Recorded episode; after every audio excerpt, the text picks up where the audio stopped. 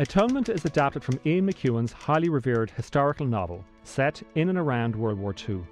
Cecilia Tallis, a young upper class woman, falls in love with Robbie Turner, the son of the family gardener. In a vicious turn of events, Cecilia's much younger sister Bryony falsely accuses Robbie of raping her friend, and everyone's lives are shattered as a consequence. Do you have any idea what it's like in jail? Of course you don't. Tell me, did it give you pleasure to think of me inside? No. But you did nothing about it. No. Do you think I assaulted your cousin? No. Did you think it then? Yes, well, yes and no. And what's made you so certain now? Growing up. Growing up? I was 13. How old do you have to be to know the difference between right and wrong? What are you, 18? Do you have to be 18 before you can bring yourself to own up to a lie? There are soldiers of 18 old enough to be left to die by the side of the road. Did you know that? The novel's high regard comes not just from the story McEwan told, but the way he told it. In many ways, the story is about storytelling. So, the novel makes several allusions to other great English literary works. For example, L.P. Hartley's The Go Between, that is also about an illicit affair between the classes. Only this time, it is told from the point of view of a young boy, the go between of the title, who couriers letters and notes between a wealthy woman and her humble neighbour. Then there is E.M. Forster's A Passage to India, that centres around a man falsely accused of rape.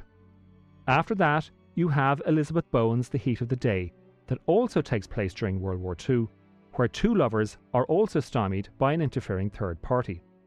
But perhaps most explicit of all is D.H. Lawrence's Lady Chatterley's Lover, where an aristocratic woman has an affair with her gardener. Lawrence's novel was the centre of an obscenity trial for its use of what some people consider to be unliterary words. While McEwan's novel was never brought before the courts, it does nonetheless contain the crucial use of a certain word pertaining to the female anatomy. The word itself is never actually uttered in the film, but we do see it being written. Typed, in fact.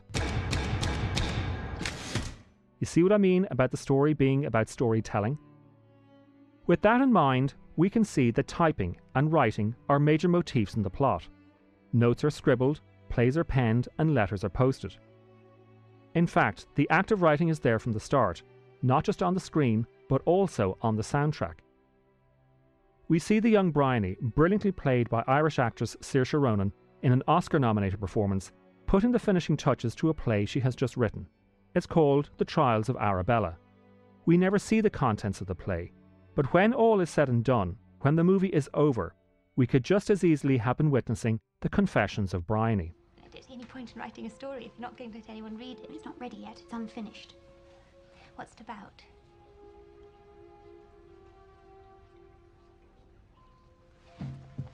It's complicated. Yes. It's just. It's about a young girl. A young and foolish girl who sees something from her bedroom window which she doesn't understand, but she thinks she does. Probably won't ever finish it.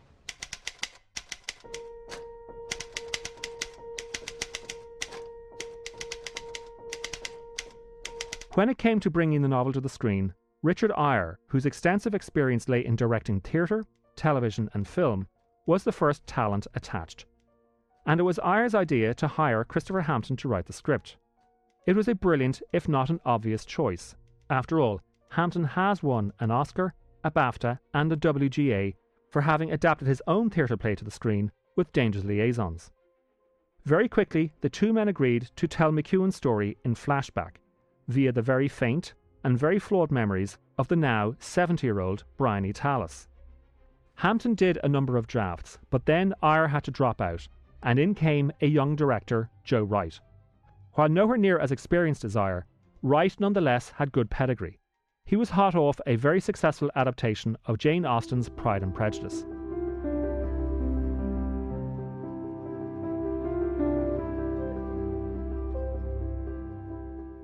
While Austen purists railed against the loose manner with which Wright had treated their book, Wright had shown he was not shy of changing a literary classic.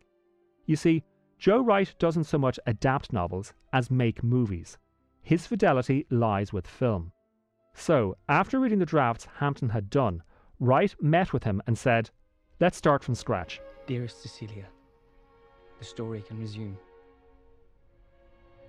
The one I had been planning on that evening walk. I can become again the man who once crossed the Surrey Park at dusk in my best suit, swaggering on the promise of life.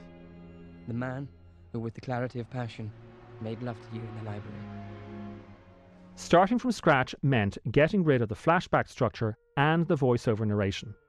And in turn, that meant the story would be told not so much by way of what is seen by the characters as how the characters see it. So, instead of having one narrator, the story will be told through the eyes, but not the words, of several characters. Have you been in touch with your family? No, I told you I wouldn't. Leon waited outside the hospital last week. I just pushed past him. See, you don't owe me anything. Robbie, didn't you read my letters? Had I been allowed to visit you, had they let me every day, I would have been there every day. Yes, but if all we have rests on a few moments in a library three and a half years ago, then I'm not sure. Robbie, look. I don't know if Look at me. Look at me. Come back. However, that does not mean there is no narration in the film. No, if anything, the film is narrated in a very muscular manner. You see, when it comes to cinema, narration is not exclusively the domain of a character's spoken words. It is much more than that. It is everything within the film the look of the film, the choice of costumes, the use of location, the inclusion of sound, music, and the way it is acted. It is through all these disciplines that the director narrates the story. I'm not saying that the director thinks of everything and tells everyone what to do, but when you are working with such phenomenal talents as writer Christopher Hampton, cinematographer Seamus McGarvey, composer Dario Marianelli, whose score won an Oscar, costume designer Jacqueline Durran, think of that breathtaking green evening gown Keira Knightley wore at the dinner party. All these talents come to the table and discuss the central idea the director wants. Thank you, thank an incredibly bloody stupid thing to do. I wanted you to save Don't me. you know how easily you could have drowned? You saved me. Stupid child! You could have killed us both. Is that your idea of a joke? I want to thank you for saving my life. I will be eternally grateful to you. Wright wanted to start from scratch and show us letters and notes being written in order to visualize one of the themes telling stories and telling little stories. I wouldn't necessarily believe everything Bryony tells you. She's rather fanciful. And so, quite frequently, we have an event unfold and then we see it unfold again. This time from another vantage point from which we actually get to see the real story. Added to that, Wright widened another visual scheme that flows through the film. Literally flows. I'm talking about water. It's everywhere. It's there in the fountain into which Cecilia dives to retrieve the vase that Robbie accidentally broke. Bryony does her own diving as well, as she leaps into the river in the hope and expectation that Robbie will jump in and save her. There's the lake where Cecilia goes to swim later that same hot afternoon. Then there is the bath where Robbie relaxes before going to the dinner party on that fateful summer evening. There is another river, this time in France, that leads Robbie and his mates back to Dunkirk Beach. I don't want to give too much away, but Cecilia waits by the sea, and then there is London's Underground.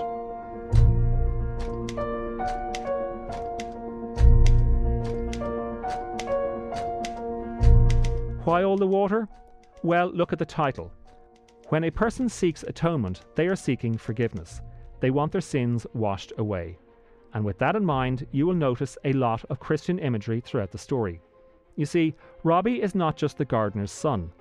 His surname is Turner, Wood Turner, Carpenter, get it? Such allusions are rich and complex, and sometimes not so subtle. Look at the scene where Robbie makes love with Cecilia in the library. Now notice how Cecilia positions herself against the shelves. Then notice the moment in France when Robbie realizes that he has been injured. He has a flesh wound to his chest. And after that, you can see the beach at Dunkirk for what it was for so many real life servicemen in the war an apocalypse, the end of days. Time was running out on all these soldiers as they waited desperately to be rescued from the edge of the world. And Seamus McGarvey's brilliant, daring single tracking shot that weaves its way through that inferno, this really is the ninth circle of hell. But the biggest allusion to Jesus is the ending, where would it be a sin to give away the ending?